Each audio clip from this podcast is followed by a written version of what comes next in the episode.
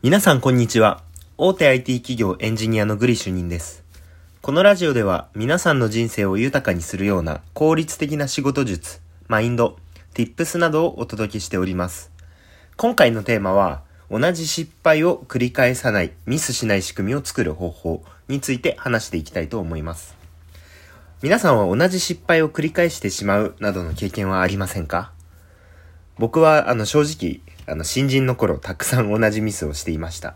特にあの、ケアレスミスみたいな形で、あの、書類など、例えば、まあ、数字とかも本当は良くないんですけど、足し算したら合計が違うとか、まあ、そういった、まあ、なんか初歩的なミスなどもすごい多くて、あいつ考えるのは得意なくせに書類とかケアレスミス多いやつなんだよな、みたいな。そういったことを言われてた時期も、やっぱりありましたね。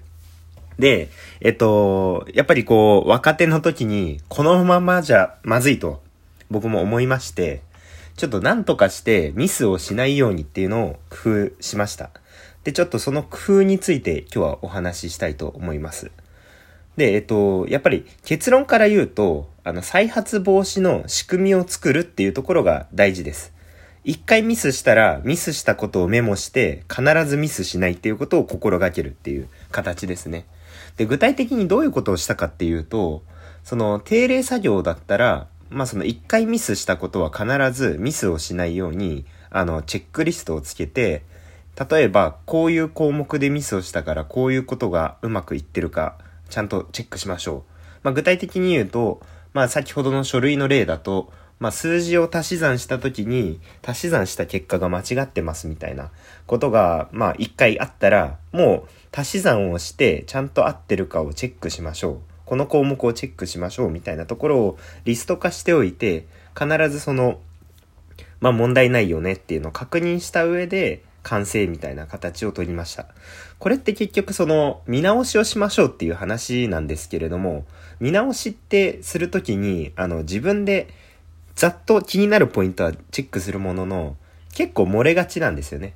だから、あの、チェックリストを設けることで、あの、まあ、再発を防止すると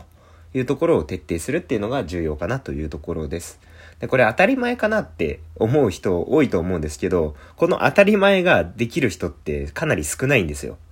で、細かいところも含めて、あの、チェックをしていくっていうところができると、まあ今も 僕とか昔はあの、ケアレスミスが多いキャラだったんですけど、今となっては細かいところまで突っ込んでくるキャラみたいな、ちょっと嫌なやつみたいな キャラになっていたりして、もうその習慣化してしまったんですよね。そのチェックをすることを。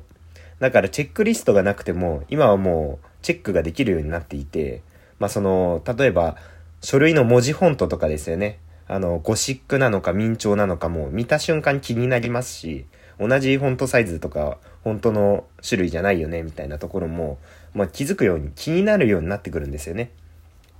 だから、そういった、えっ、と、習慣をつけて、チェックリストを設けて、チェックをする。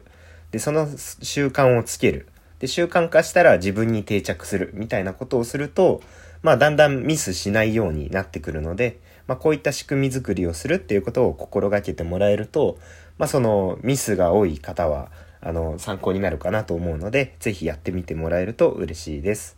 はい。えー今回は、えーミスをしない仕組みを作るというところで簡単に、えーお話しさせていただきました。